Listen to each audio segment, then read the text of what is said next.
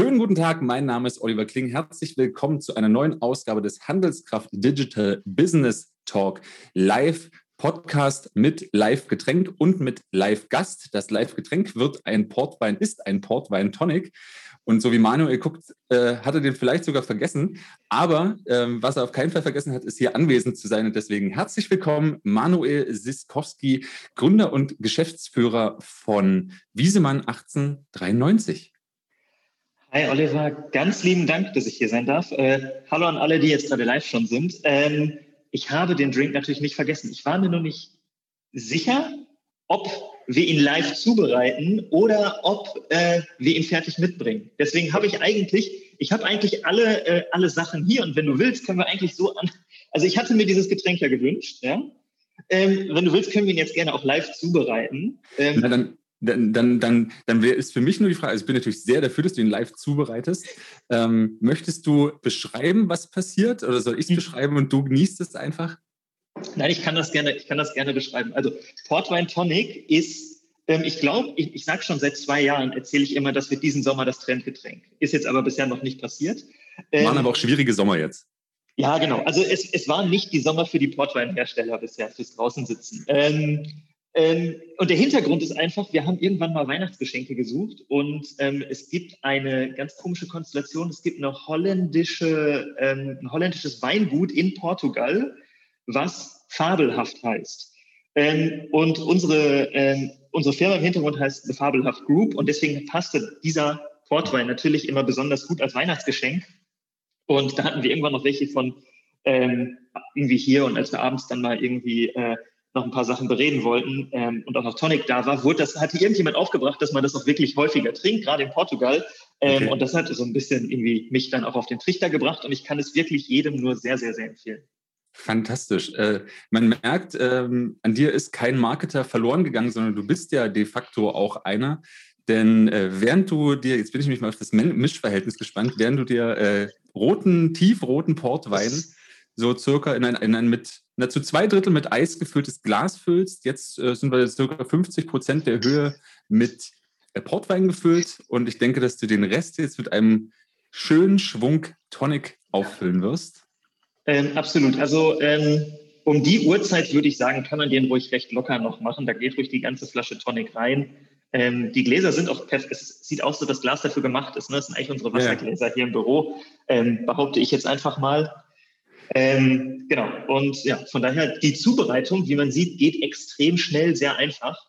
Ähm, und ja, ähm, ich behaupte hier jetzt nochmal, das wird das Getränk dieses Sommers. Dann äh, dein Wort in allen Ohren, äh, jetzt live und dann auch beim Nachhören im Podcast. Ich sage Cheers äh, an dich mit ähm, Prost. Prost. Und die Frage ist natürlich, wir reden nämlich über Innovation, Strategie und äh, digitale Markenführung. Für mich klingt ja die Geschichte ähm, wir hatten noch Portman im Büro und Tonic und dann hat jemand gesagt, wie die sehr gute Version von, na, wir haben eigentlich nichts mehr da, aber wir wollen nicht gehen, lass mal die Reste zusammenschütten, es wird schon passen. Von daher, ähm, Innovationen kommen ja auch oft, äh, häufig unverhofft. Ähm, und, und ganz oft ja, muss man ja auch bei Innovationen auch irgendwie aus den Gegebenheiten das Beste machen. Ähm, ich habe ja schon äh, das äh, Vergnügen gehabt, zweimal mit dir zu sprechen. Einmal nämlich zur B2B Digital Masters Convention 2020 und letztens zur Handelskraftkonferenz 2021 im März, also noch gar nicht so lange her, zu zwei verschiedenen Themen. Ähm, auch die Leute, die uns schon kennen und unsere Kanäle, merken wahrscheinlich auch gleich, hm, einmal bei der Handelskraft, das ist ja häufig eher irgendwie so Future Retail thematisch und Innovation und das andere mal bei der B2B DMC und das ist zweimal die gleiche Marke und zweimal der gleiche Typ hm, das ist ja jetzt verrückt. Und weil die das wahrscheinlich denken, ist es, glaube ich, angebracht, Manuel, dass du mal kurz was zu Wiesemann 1893 sagst, zu eurem äh, Produkt äh, und, und eurem Geschäft. Ähm, ja, total gerne. Also ähm, unser Geschäftsmodell ist nicht ähm, das äh, Webinar Teleshopping, der Teleshopping-Vertrieb von Portwein, das ist es nicht, ähm, sondern jetzt schalten ähm, alle ab. alle sind weg. Nein, keine Sorge. Es gibt keinen Rabattcode am Ende des Podcasts. Es tut mir sehr leid. Vielleicht gibt es am Ende des Podcasts doch noch einen äh, Rabattcode auf, die, auf, die, äh, auf dieses Portweingut. Nein, wird es nicht geben. Ich, ich, da möchte ich jetzt äh, nicht teasern. Nein. Ähm, was wir machen, ist, wir verkaufen Werkzeug. Klingt jetzt erstmal sehr, sehr nüchtern. Ähm, ist es aber gar nicht, denn unsere Vision ist die erste oder die, die führende digitale Werkzeugmarke zu werden und damit auch ehrlicherweise die erste wirklich rein digitale Werkzeugmarke zu werden. Und bei Werkzeug ist sowohl B2B als auch B2C immer total, ähm, total relevant, weil natürlich ein ganz, ganz großer Anwendungscase des Produktes naturgegebenermaßen das Handwerk ist. Deswegen haben wir immer einen sehr, sehr großen B2B-Anteil dran ähm, dabei. Der ist bei uns aktuell so auf dem, auf dem Weg Richtung 40 Prozent. Ja? Mhm. Ähm, heißt aber auch, dass wir zu 60 Prozent eigentlich eine Consumer Company sind. Und ähm, wir sehen auch, dass in den ähm, letzten Jahren und auch in der Zukunft gehen wir ganz klar davon aus, dass sich die beiden Bereiche viel, viel stärker verschmelzen, ja? dass sich einfach das ähm, Nutzerverhalten, was die Menschen aus dem Consumer-Segment kennen, viel stärker auf den B2B-Bereich übergeht. Ähm, und deswegen schließt sich das bei uns eigentlich überhaupt nicht aus. Auf der einen Seite durchaus das Thema B2B ähm, zu adressieren und auch ähm, thematisch da sehr, sehr stark dran zu arbeiten, als auch auf der anderen Seite sich eigentlich die Frage zu stellen, wie erreichen wir eigentlich im Jahr 2025 den Endkonsumenten, was ja dann häufig diese Future Retail Frage ist. Ähm, und das ist eigentlich ähm, ja, der Grund, ähm, warum wir so ein bisschen uns eigentlich in beiden Welten sehr, sehr wohlfühlen. Ähm, und vielleicht ganz grob, was, was wir machen, wir bezeichnen uns eigentlich auch so als klassische Direct-to-Customer-Marke, haben einen sehr starken Marktplatzanteil. Und wer sich jetzt fragt, was sind das für Werkzeuge, es ist ehrlicherweise so ein relativ breites Sortiment, sehr, sehr ähnlich, wie man das im Baumarkt findet, allerdings ohne Elektrowerkzeuge.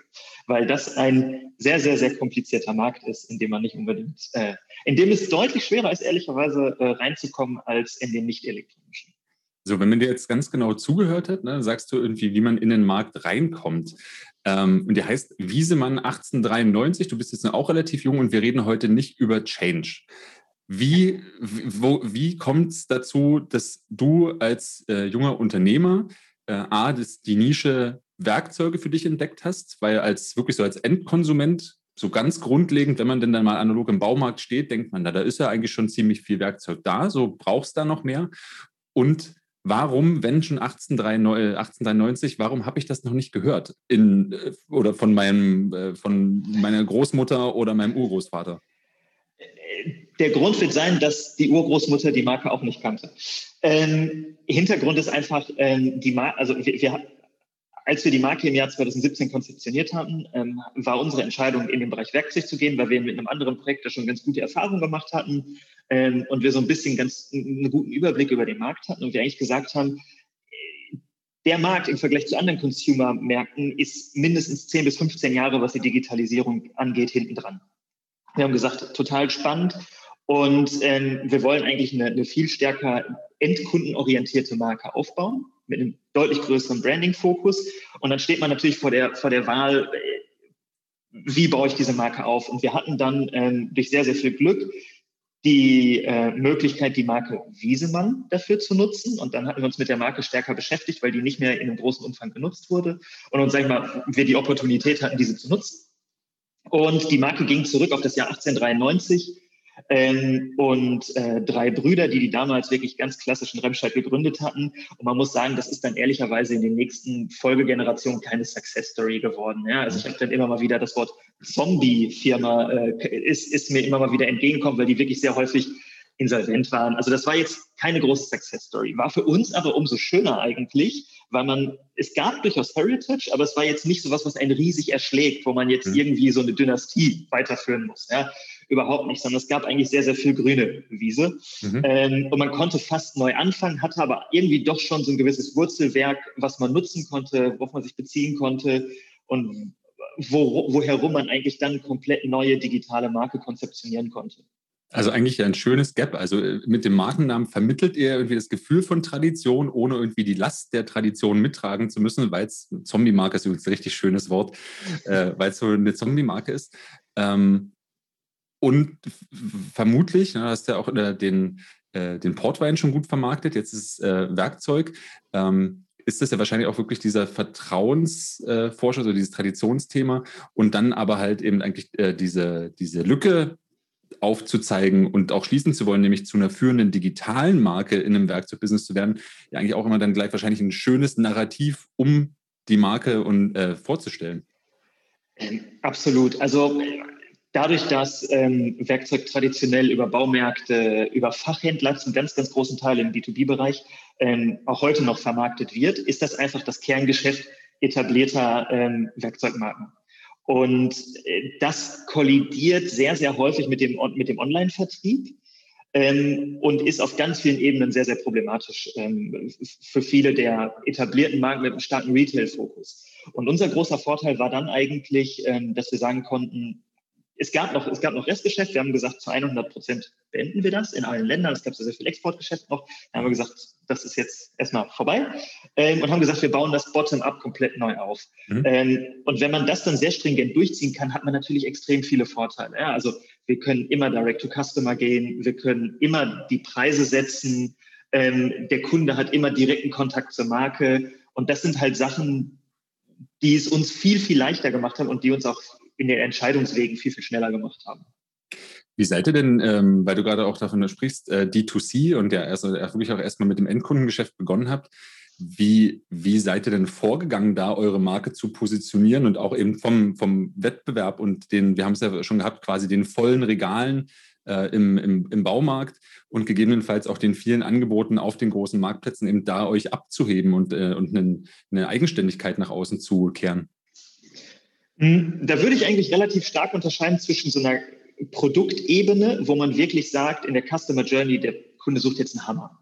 Ähm, dort muss man sich halt relativ stark ehrlicherweise über das Produkt differenzieren. Ähm, weil da, ja, Marke hat einen großen Einfluss, aber da geht es primär erstmal darum, wer baut das beste Produkt. Und ähm, da ist es natürlich die Frage, wie ist, das, wie ist das Pricing, wie ist die Bewertungsqualität, wie ist der Content, äh, wie ist das Produkt als solches. Und darüber kommt dann eigentlich so die, aus unserer Sicht immer dieser Layer Marke. Mhm. Ähm, und wir haben versucht, uns produktseitig sehr, sehr stark, was das Produktdesign angeht. Wir haben eine sehr auffällige Farbe, ehrlicherweise ein sehr intensives Grün.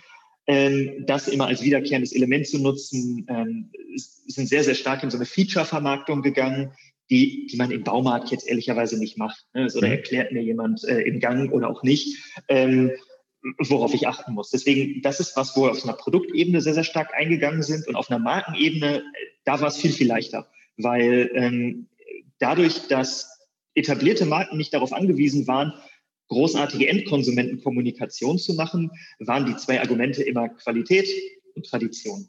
So. Ah, okay. Äh, das war das Narrativ. Ja? Und ähm, immer wenn man über die Werkzeugmesse geht, die alle zwei Jahre ist, wenn jetzt gerade kein Corona ist, ähm, dann gewinnt man damit jedes Bullshit-Bingo. Ja? Also mhm. das, das, das steht bei jeder zweiten Marke und das macht natürlich auch Sinn aus dieser Sicht heraus. Wenn ich nämlich in einem Einzelhandel oder sagen wir mal das Baumarktbeispiel, da gibt es eigentlich immer ganz klassisch die A-Marke, die die Qualität-Tradition-Karte spielt.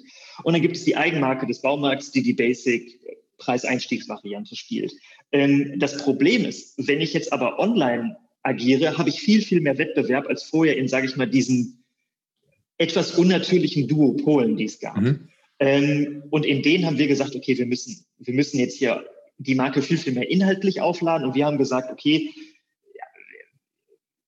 was ist eigentlich das, wo wir die Lücke sehen? Und wir haben gesagt, naja, ehrlicherweise, wir kennen das, also wir haben ein sehr, sehr junges Team und keiner von uns ist jetzt großer Werkzeugenthusiast. Ja, ähm, diese Menschen gibt es, aber der Durchschnittskonsumer, der möchte ja nicht eigentlich ein Werkzeug kaufen, sondern sucht ja eigentlich eine, eine, eine Lösung, mhm. um damit irgendetwas zu tun, was er gerne macht. Also in deinem Beispiel wahrscheinlich würdest du dir irgendein Werkzeug kaufen. Also wenn du dir jetzt einen, einen Satz Ringmaulschlüssel kaufst, dann kaufst du den nicht, weil du Ringmaulschlüssel so toll findest und es dir da ums Produkt geht, sondern wahrscheinlich, weil du dann mit deinem Gravelbike äh, am Wochenende in den, in, irgendwie in der Natur unterwegs sein möchtest.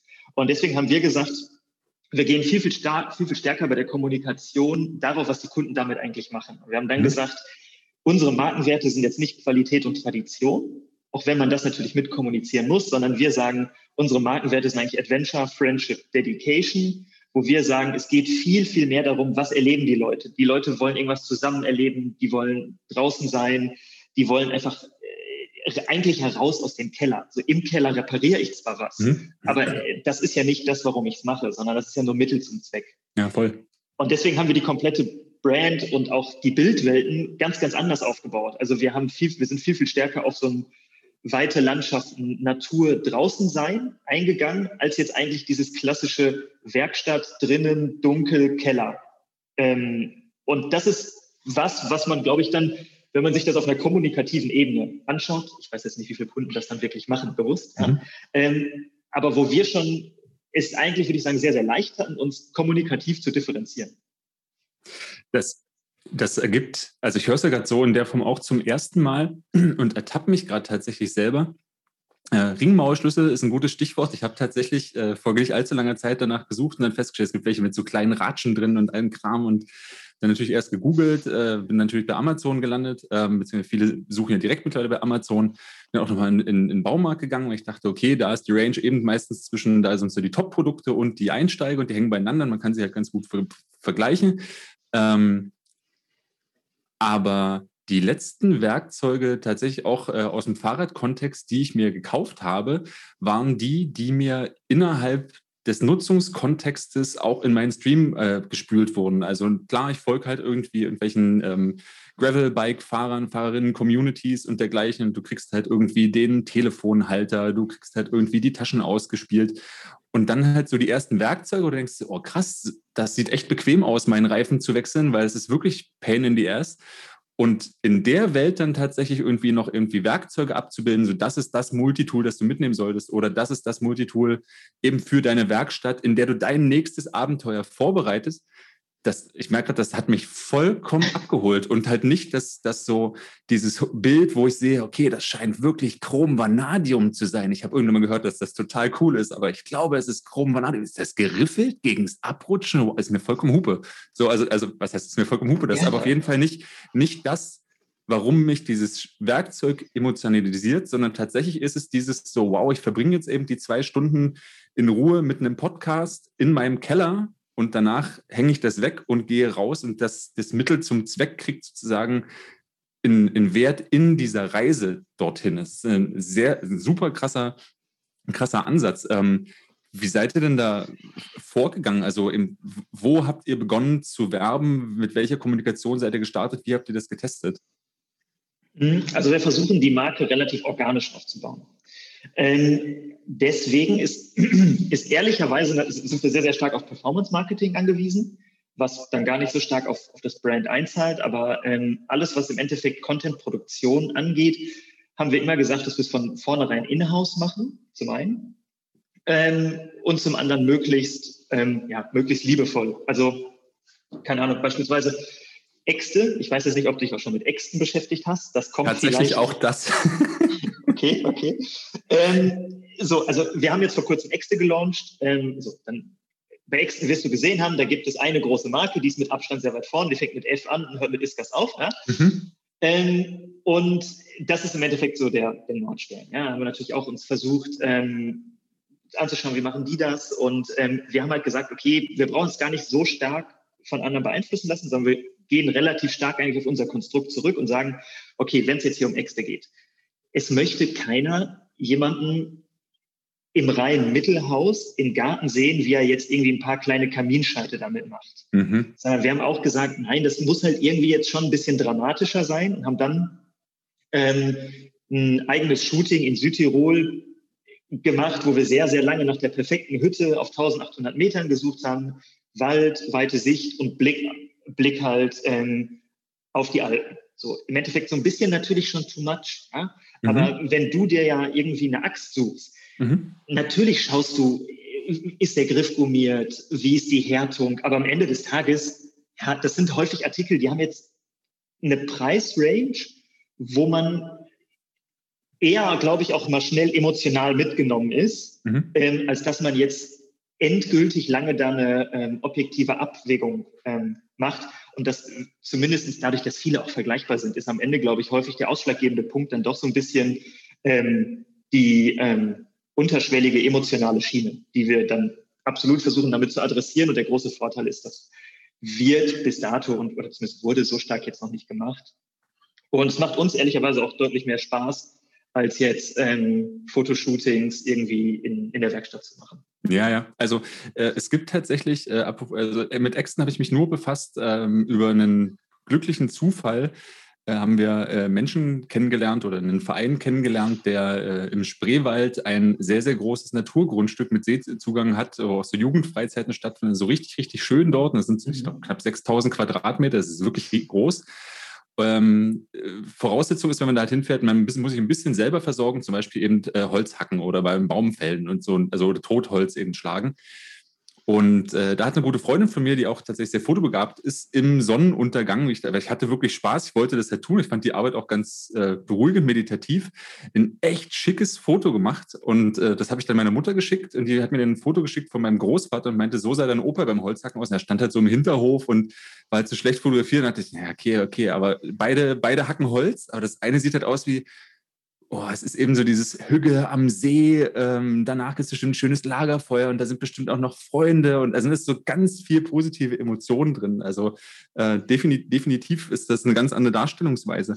Würdest du sagen oder ist das eine Erfahrung, die ihr macht?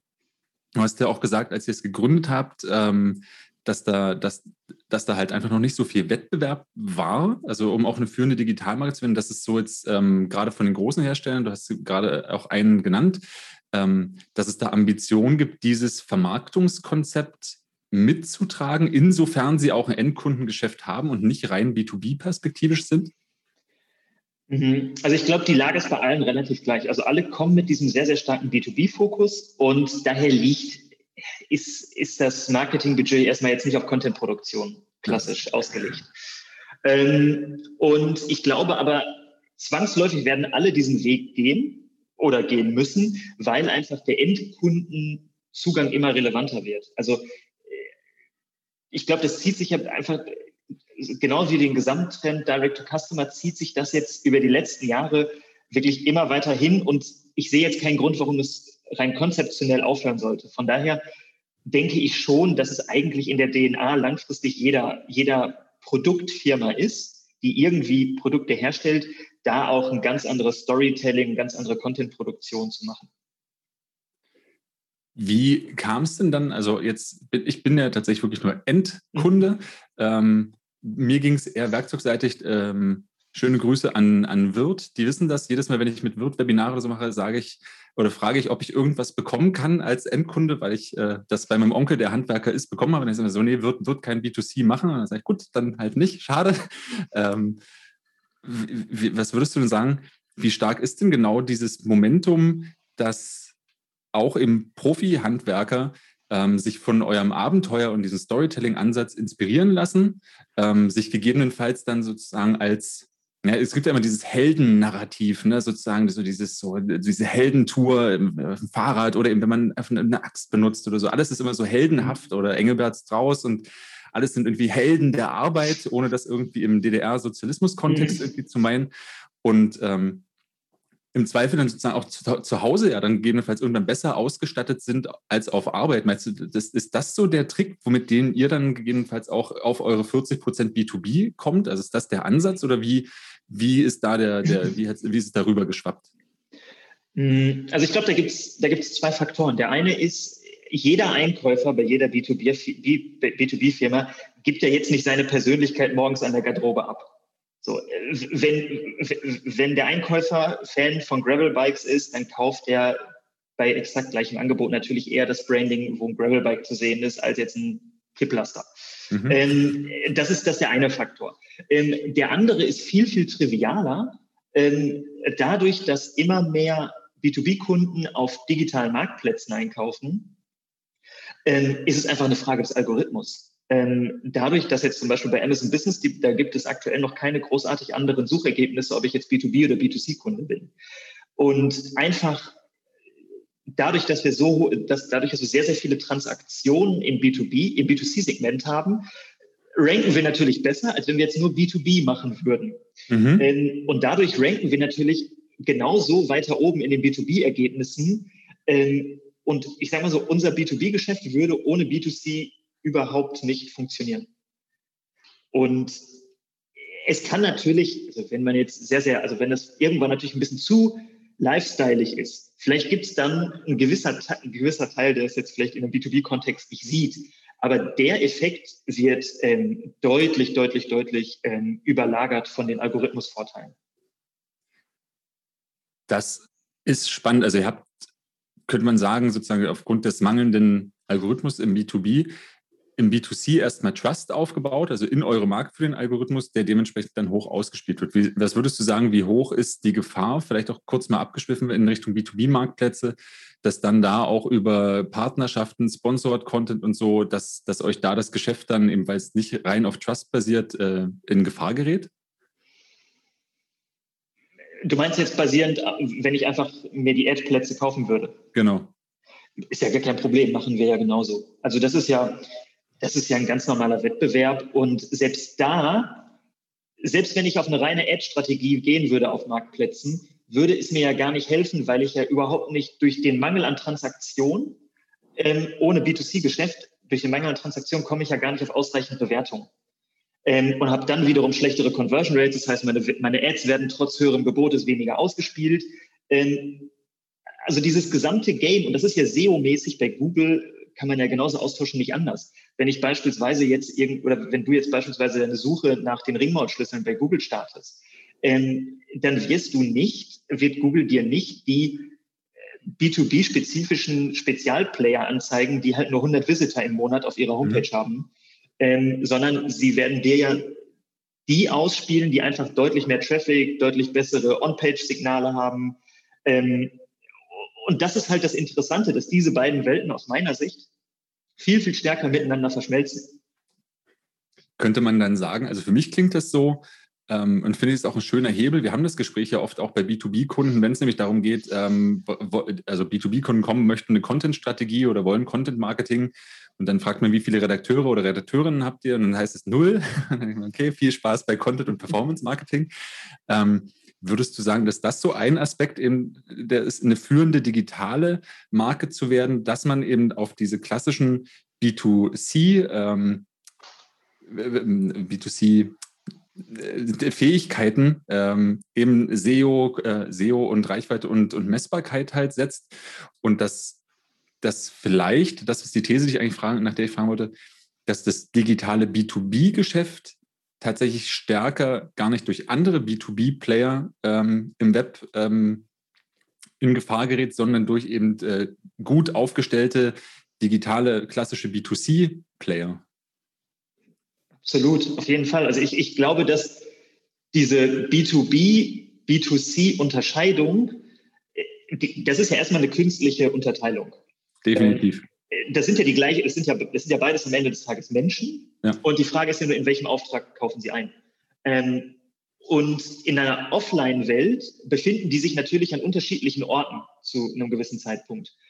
Und ich glaube, online verschwindet dieser Faktor halt, sondern dass die eigentlich am Ende des Tages auf den gleichen Orten sind. Das sind die gleichen Menschen.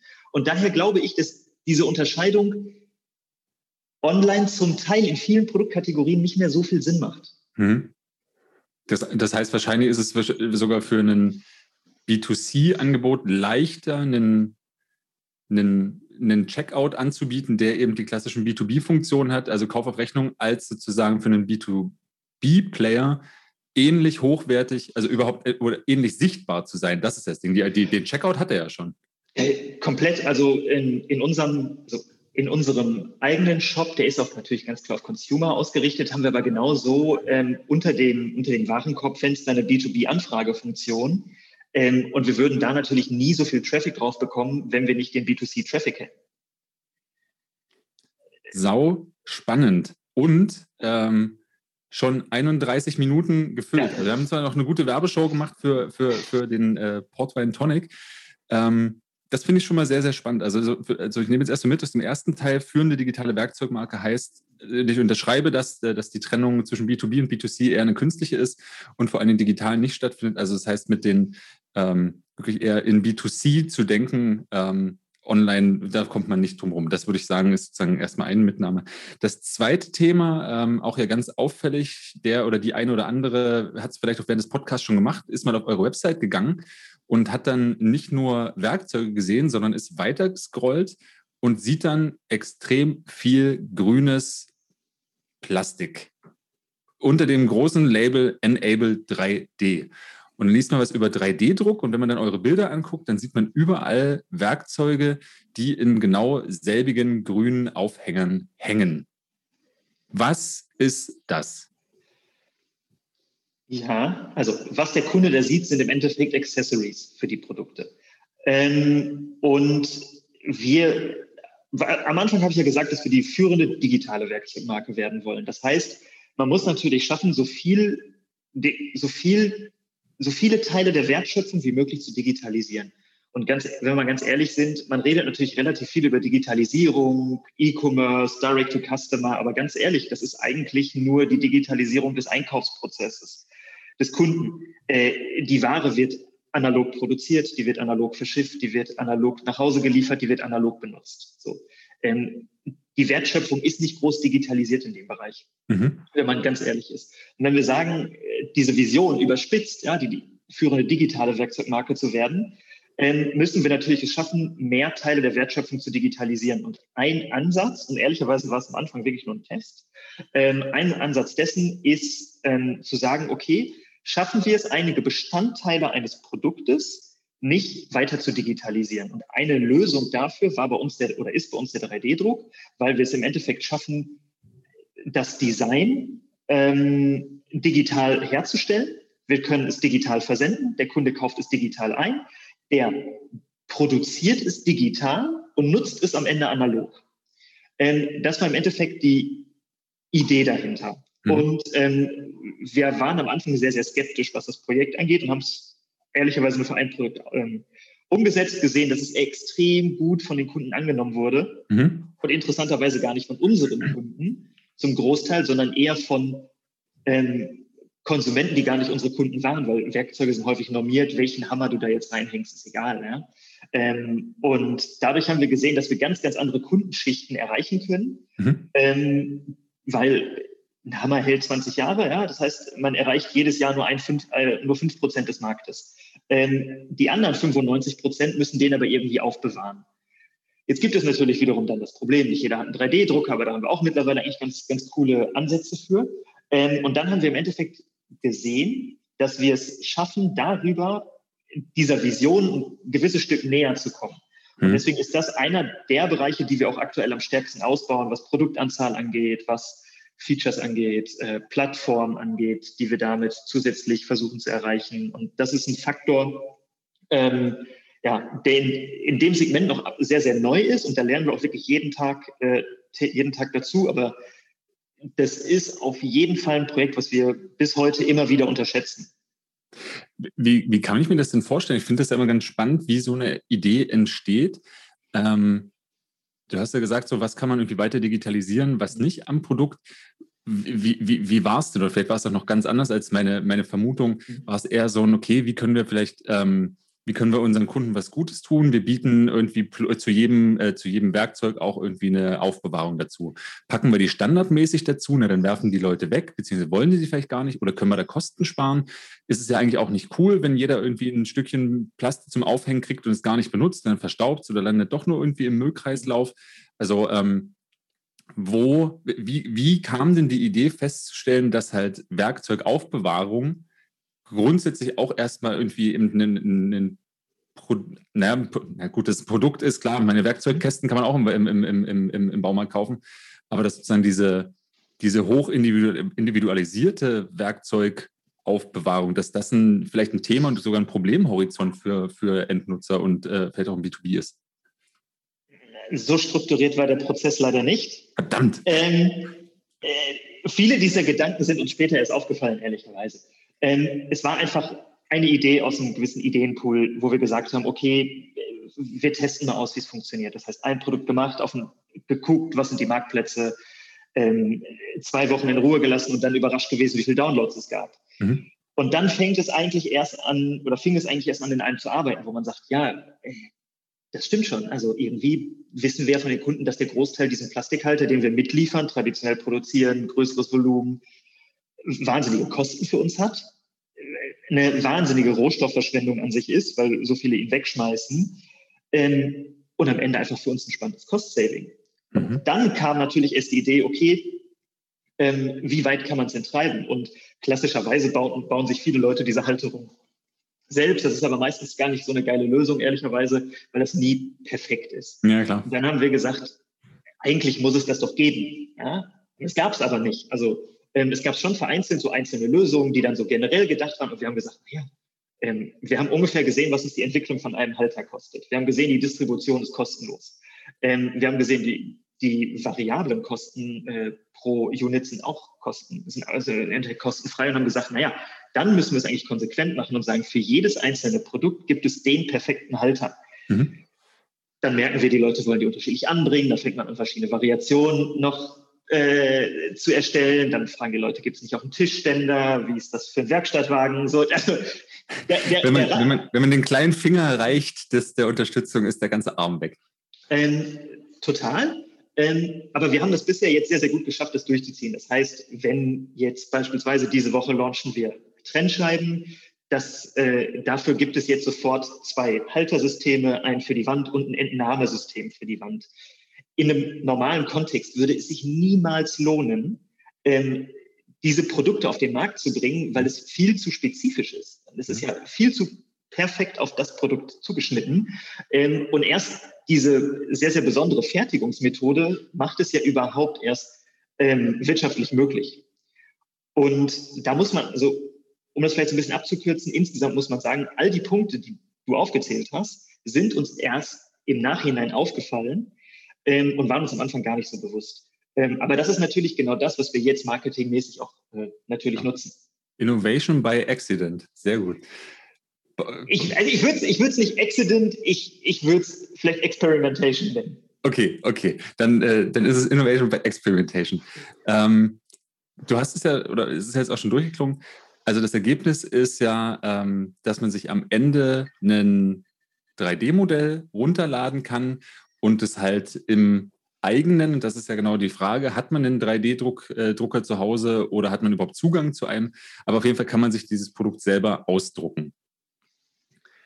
Was ist denn jetzt, also wie, wie, wie, geht ihr denn jetzt eben genau damit um, wenn dann solche Anfragen kommen? Gibt es da einen Tischständer? So, gibt es da eine Community? Aktiviert ihr die? Wenn ja, wird die irgendwie kreditiert? Hat die Limitierung mit, okay, es gibt zumindest bestimmte Designvorgaben oder ey, solange ihr dafür sorgt, dass das genutzte äh, 3D-Druckmaterial äh, unserem Corporate Grün entspricht, ist alles okay? So wie, wie, wie, wie, wie, wie positioniert ihr euch da?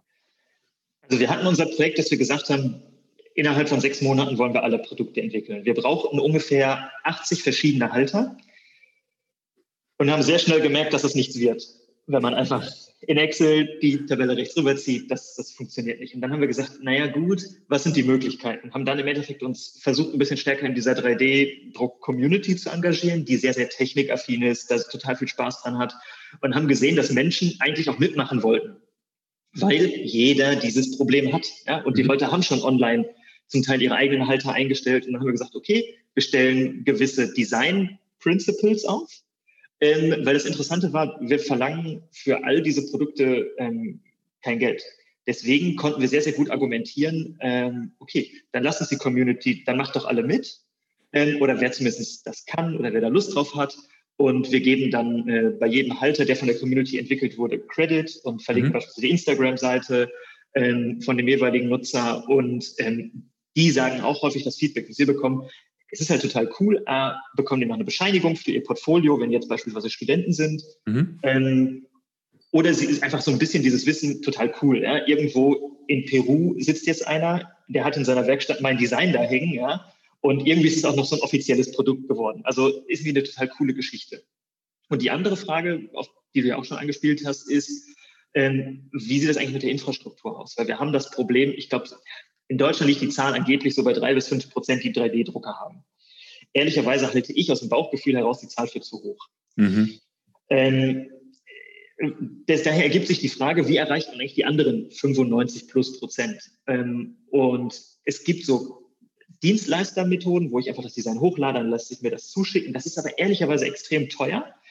Ähm, und da haben wir jetzt vor kurzem unseren Community Printing Service gelauncht, ähm, wo im Endeffekt Leute, die auch beispielsweise Designs machen, die sind häufig sehr, sehr deep in dem Thema 3D-Druck. Ja? Mhm. Und die haben dann immer den neuesten Drucker, aber ehrlicherweise haben die meistens auch nicht mehr irgendwann so richtig was zu drucken. Ja? Mhm. Dann, äh, dann ist, je, ist, ist jeder Baby-Yoda einmal gedruckt. Ja. Ähm, dann ist aber die Frage, was mache ich damit? Und im Endeffekt habe ich eine technische Infrastruktur, die ist nicht ausgelastet. Und da haben wir dann beispielsweise auch ähm, einfach mit, mit den Leuten gesprochen, gesagt, pass auf, hättet ihr nicht Lust, Druckaufträge anzunehmen? Weil auf der einen Seite haben wir Menschen, die unser Werkzeug kaufen, aber im Endeffekt diese 3D-Designs nicht nutzen können.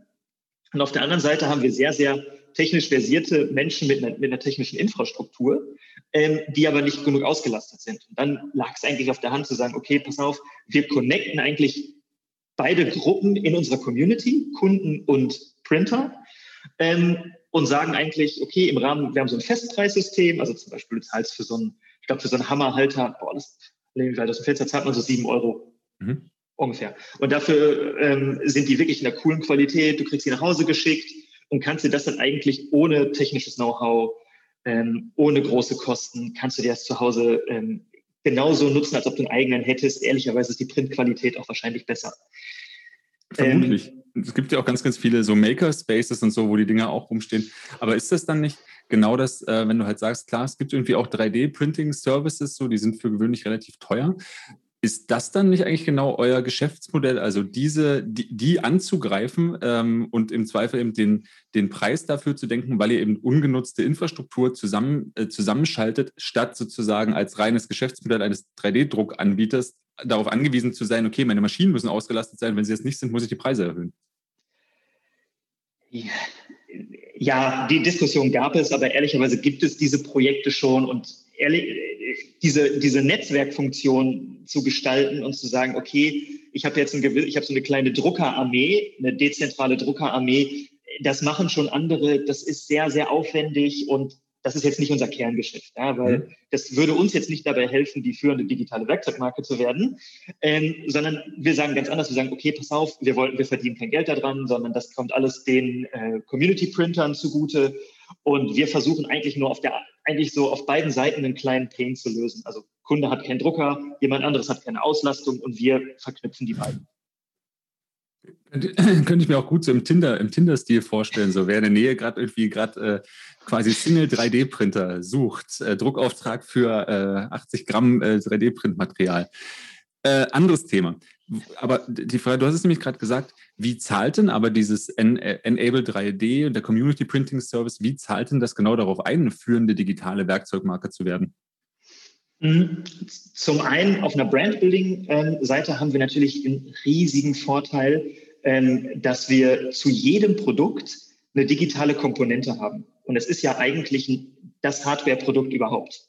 Äh, ein Hammer ist undigital wie sonst was. Aha. Und bei einem 14-Euro-Artikel brauche ich jetzt nicht über IoT-Lösungen nachdenken. Aber ich bin mir sicher, dass wenn man nach Hammer IoT sucht, gibt es ja. das. Und im Zweifel, wenn da nur ein Sensor drin ist, der mitzählt, wie oft der irgendwie geschlagen Also es gibt, weißt du, if, it's, if, it, if it exists, there's an IoT-Version of it. Äh, ja, absolut. Die gibt es mit Sicherheit. Ähm, aber da haben wir jetzt nicht den größten Kundennutzen drin gesehen. Ja? Also, ähm, aber genau das ist dieses Ding, wo wir sagten, das ist so interessant, weil wir um dieses Hardware-Produkt es schaffen, eigentlich ein Softwareprodukt komplett zusätzlich drumherum zu legen, ähm, weil jetzt haben wir die Halter, jetzt sind wir gerade in der Entwicklung von zusätzlichen Accessories dafür. Ähm, und wir haben eigentlich um das Hardware-Produkt herum eine komplett digitale Komponente. Das war für uns schon mal einfach total wichtig ähm, und hilft uns einfach so ein bisschen diese Vision zu erfüllen. Ähm, und zum anderen hilft es uns einfach ganz, ganz hart ähm, auf der Sales-Seite, ähm, weil es schon gewisse, es gibt schon Leute, die versuchen, ihre Werkstatt sehr einheitlich zu gestalten. Ähm, und so ein gewisses Perfektionistentum breitet mhm. sich dann irgendwann bei Männern oberhalb der 30 gefühlt aus. Ähm, und das ist schon ein Faktor, den wir in unseren Warenkorbdaten sehen. Also beispielsweise, da ist jemand, der lädt sich 20 Halter runter. Die Woche später lädt er sich nochmal fünf Halter und drei Werkzeuge. Also ah, okay. lädt fünf Halter und kauft drei Werkzeuge. Mhm. Und das sind schon Transaktionen, die wir sehen. Ja? ja. Ähm, plus, wir können aufgrund dessen, dass wir Direct-to-Customer machen, haben wir diese riesigen Umsatzsteuerproblematik und es ist für uns, es dauert sehr lange, in ein zusätzliches Land zu gehen, weil wir ja nicht mit Händlern oder Distributoren arbeiten. Ähm, und 3D-Druck-Design-Dateien kann ich ja jetzt schwer an der Landesgrenze aufhalten. Und das ist für uns schon mal so ein ganz, ganz einfacher Schritt, Beispiel in Märkte zu kommen, in die es ähm, wirtschaftlich gar nicht möglich wäre, gerade mit einem Hardware-Produkt zu gehen. Mhm. Und das ist, das sind beides, oder das sind beides Faktoren, die uns wahnsinnig beim, beim Brandbuilding, aber auch beim Umsatzwachstum helfen.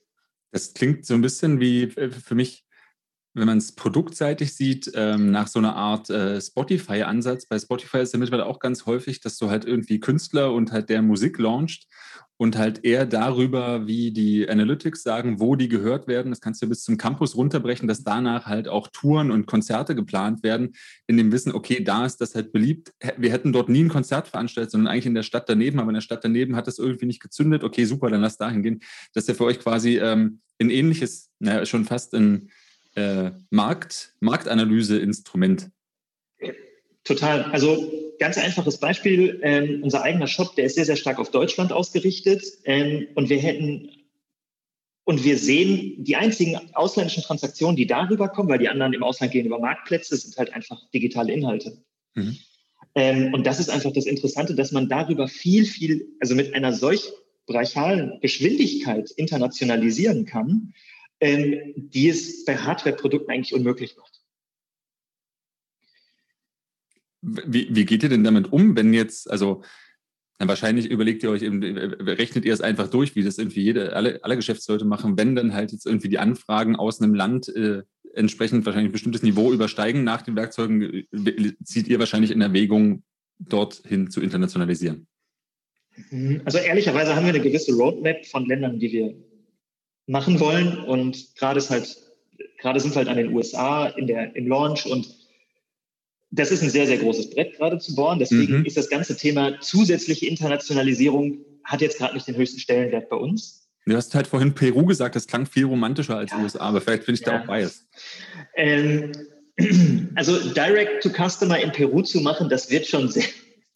Gib uns ein paar Jahre, ja, gib uns ein paar Jahre. Ähm, aber das wird noch ein bisschen dauern, ja. Okay. Ähm, aber das stimmt schon. Ne? Also du machst natürlich erstmal die großen Länder. Ne? Du machst natürlich USA. Im nächsten, im nächsten, die nächste Frage ist, was ist, was ist die China-Strategie? Und mit den beiden Märkten ist man eigentlich so stark beschäftigt, das sieht man ja ganz häufig, ähm, dass die anderen Märkte alle hinten, hinten überfallen. Und dann ist es natürlich schon die Frage, sich dann irgendwann zu fragen, okay, wie können wir aber vielleicht auch langfristig in diesen Ländern mit digitalen Inhalten Geld verdienen? Und das ist halt auch natürlich eine Frage, die uns relativ stark beschäftigt ähm, und wo wir aber auch eigentlich bald ganz coole, ich glaube, ganz coole Antworten drauf haben. Ich würde gern für die letzten zehn Minuten einen ganz kleinen äh, Exkurs noch äh, mit dir gehen nach dem bisher mhm. Gelernten. Du hast jetzt ja gezeigt, also führende digitale Werkzeugmarke heißt für euch eben, äh, wie ihr an den Kunden geht, äh, wie, ihr, wie ihr für Reichweite sorgt, also eigentlich eher so klassisch ähm, im klassische B2C Performance Marketing Ansatz zu verfolgen. Ähm, dann hat das Innovationsthema, Community-Thema, was für euch irgendwie auch super spannend ist. Ähm, also die ganze Vision für eine digitale Werkzeugmarke. Jetzt ist es ja ganz, ganz so, wir haben ja auch am Anfang darüber gesprochen, okay, wie sieht es da irgendwie mit dem, mit dem Wettbewerb aus? Ne? Es gibt eben, wir haben ja gefragt, wie kommst du irgendwie, wie kommt ihr darauf, irgendwie Werkzeuge zu machen? Die Regale sind doch eigentlich voll, das hast du ganz cool erklärt. Ähm, Jetzt denke ich dann sozusagen noch eins weiter, wenn der Wettbewerb überschaubar groß ist oder wenn eben ihr schon so viel Vorerfahrung habt, dann ist es ja mittlerweile auch bei großen Unternehmen häufig so, okay, ähm, klassische Make-or-Buy-Decision. Wollen wir jetzt auch in Content-Marketing investieren? Wollen wir jetzt auch in solche Tools investieren? Wollen wir damit aufspringen? Machen wir einen MeToo-Ansatz oder äh, kaufen wir uns Expertise ein? Wie, wie, wie ist es denn bei euch so als junges äh, Unternehmen und gerade halt irgendwie als so innovationsgetriebenes Unternehmen? Wie viele Anfragen äh, von äh, anderen Unternehmen, tatsächlich traditionellen Unternehmen, wo es nicht bloß eine Zombie-Markentradition ist, sondern äh, im äh, erfolgreichen Traditionsunternehmen respektive ähm, Investoren bekommt ihr denn für euren Ansatz und, und wie geht ihr damit um? Also wollt ihr weiter, du hast ja vorhin Wert drauf gelegt, wollt ihr weiter organisch wachsen, organisch bleiben oder, ähm, oder, oder habt ihr eine Investitionsstrategie? Mhm. Das ist eine gute Frage. Ähm, also, wenn man diese Vision klar verfolgen will, muss man sich, und wir sehen unsere Wachstumsquote, mit der sind wir sehr, sehr zufrieden, aber man muss sich natürlich die Frage stellen, wie und also wir sehen natürlich auch, dass die Konzerne alle digitalisieren in einer unterschiedlichen Geschwindigkeit, dass zusätzliche digitale Wettbewerber in den Markt kommen. man muss sich natürlich schon die Frage stellen, ähm, mit wem wachse ich wie schnell oder mit welchem Modell wachse ich wie schnell. Und was es natürlich sehr, sehr viel gibt, ähm, sind gerade diese Trasio-Klon-Anfragen. Ja, das ist das, womit man relativ überschüttet wird aus aller Herren Länder. Und also ich glaube, ich kann jedem wirklich sich nur empfehlen, sich da mal ein bisschen einzuarbeiten. Das ist wirklich ein absurder Markt, der da gerade entsteht, in den wirklich sehr, sehr viele Milliarden Investmentgeld fließen, wie gut die angelegt sind, ist eine andere Frage. Ja? Mhm. Ähm, aber das ist ein Modell, wo wir sehen, da entstehen natürlich auch für uns neue Konkurrenten, weil ähm, einfach sehr, sehr, sehr, sehr große Teile des Marktes dort aggregiert werden.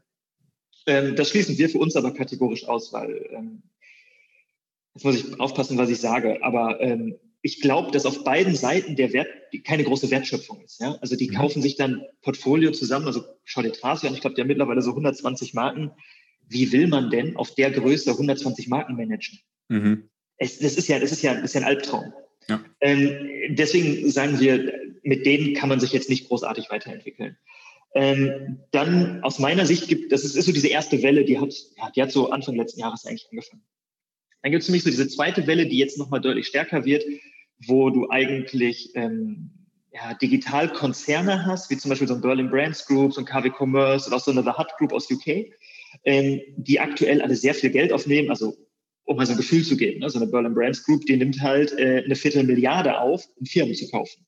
Ähm, das sind halt mittlerweile dort schon sehr, sehr große Dimensionen.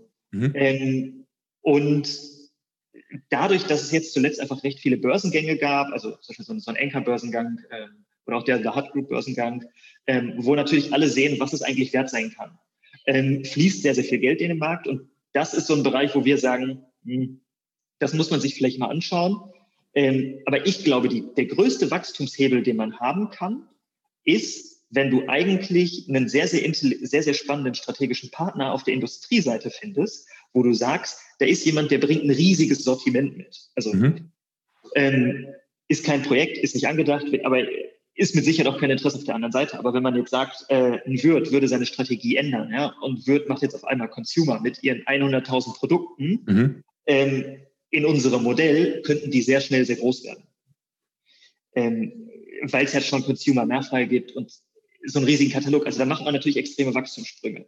Ähm, das sind so die drei Optionen, die ich sehe und auch so, so drei Wellen, die im Markt sind. Das heißt, dieser Industriebereich, ich glaube, der wacht jetzt gerade erst so richtig auf. Mhm. Ähm, das ist ehrlicherweise noch kein Segment, wo es sehr, sehr viel Bewegung gibt. Und ich meine, so ein paar Sachen, so ein Henkel, so ein Miele, solche Konzerne, die fangen jetzt mehr an, in dem Bereich zu kaufen. Aber so diese ganz klassischen Hersteller, da würde ich sagen, das ist noch zu früh.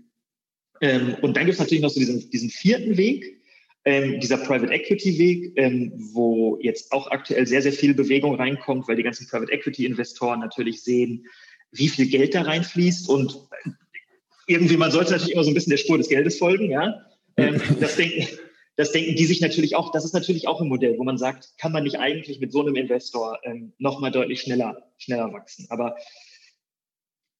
am Ende des Tages ist es halt eine sehr, sehr dynamische Zeit, aber ich glaube, man muss sich auch immer die Frage stellen, warum hat das bei uns bisher vielleicht irgendwie so ganz gut funktioniert? Warum sind wir happy damit? Weil es natürlich auch ein sehr, sehr gesundes Wachstum war. Ja? Also da waren jetzt keine komplett verrückten Experimente. Ja? Also wir haben jetzt kein 3D-Druck-Designstudio gekauft, ähm, sondern wir haben das in-house langsam aufgebaut, mit der Community gearbeitet und halt so dieses Schritt für, diesen Schritt für Schritt Approach. Ja, das, was du vorhin wahrscheinlich Experiment, also als Experimentation beschrieben ja. hast. Das ist ja eher tatsächlich das faktische, konkrete Tun und Ausprobieren, denn halt irgendwie die, die große Vision halt äh, auf Canvases zurechtzustricken, um dann am Ende halt irgendwie, wenn es in die Execution geht, schon zwei Jahre zu spät zu sein. Ähm, ja, total. Und ich, äh, ich glaube, in dem Bereich wird sehr, sehr, sehr viel passieren. Ich glaube, man wird in allen Bereichen sehr, sehr viel Transaktion sehen. Das auf jeden Fall. Ähm, aber ja, ich glaube, jedes Startup aktuell in dem Bereich, also in dem Bereich natürlich, aber auch jeder Corporate, aber auch irgendwie jeder Investor muss sich natürlich die Frage stellen, wie verändert sich der Markt in den nächsten Jahren? Welcher dieser Trends ist halt auch wirklich nachhaltig? Ja, also das, bei diesem Trasi-Modell bin ich immer noch nach wie vor ein bisschen skeptisch. Mhm. Ähm, und ja, die Frage, welcher dieser Trends überlebt und ähm, werden nicht am Ende jetzt irgendwie so ein bisschen die Procter Gambles der, der, des, des nächsten Jahrhunderts irgendwie geschaffen? Mhm. Das ist, glaube ich, schon die Frage, die sich irgendwie jeder auch stellen muss. Und ich, ich mir, ich uns auch. Ähm, also entsteht ja nicht gerade eine Konkurrenz, die vielleicht irgendwann zu groß ist. Ja, voll. Das ist eine sehr schöne, offene Abschlussfrage, die du damit gestellt hast. Ähm, und ich nehme mit, äh, ihr setzt weiter auf organisches Wachstum und wenn man aus dem Podcast neben äh, der führenden oder der Entwicklung zu einer oder dem Ansatz, wie man eine führende digitale Werkzeugmarke wird, was mitnehmen kann, ist es auch noch der von dir genannte Weckruf an die Industrie, da gegebenenfalls auch äh, stärker zu investieren und eher in einem partnerschaftlichen Modell vorzugehen? Ich meine, ähm, das ist ja eh was, was sich in den letzten Jahren noch wesentlich stärker entwickelt, dass es eher um Partnerschaften und Authentizität und äh, äh, um Augenhöhe geht, weil sich das am Ende dann ja auch ziemlich gut vermarkten lässt. Ähm, somit also der Weckruf an die Industrie. Möchtest du dem noch was hinzufügen? Ähm, jeder, der natürlich begeisterter 3D-Druck-Fan ist, kann sich gerne für, äh, für unser äh, Community Development Programm melden und da vielleicht selber was einreichen und coole Ideen entwickeln. Ähm, ja, und ansonsten ähm, würde ich eigentlich erstmal allen dann schönen Feierabend wünschen. Äh, dir und mir auch. Ähm, genau. Ich glaube, sonst habe ich eigentlich nichts hinzuzufügen. Dann machen wir das genau so. Und anstatt eines Gutscheincodes für Portwein oder eines Gutscheincodes für Werkzeuge äh, gibt es den Hinweis, wenn ihr uns auf Spotify folgt, klickt auf Folgen, kommentiert, kommentiert auch gerne bei iTunes, lasst uns Feedback da. Und zu allerletzt sage ich vielen, vielen Dank, Manuel, für diese schöne Stunde Handelskraft Digital Business Talk. Vielen Dank für die Offenheit und die Vision und bis sicherlich ganz bald. Wir hören und lesen voneinander und ich wünsche dir eine schöne Woche und einen schönen Abend und vielen Dank, dass du da warst. Ganz lieben Dank. Mach's gut.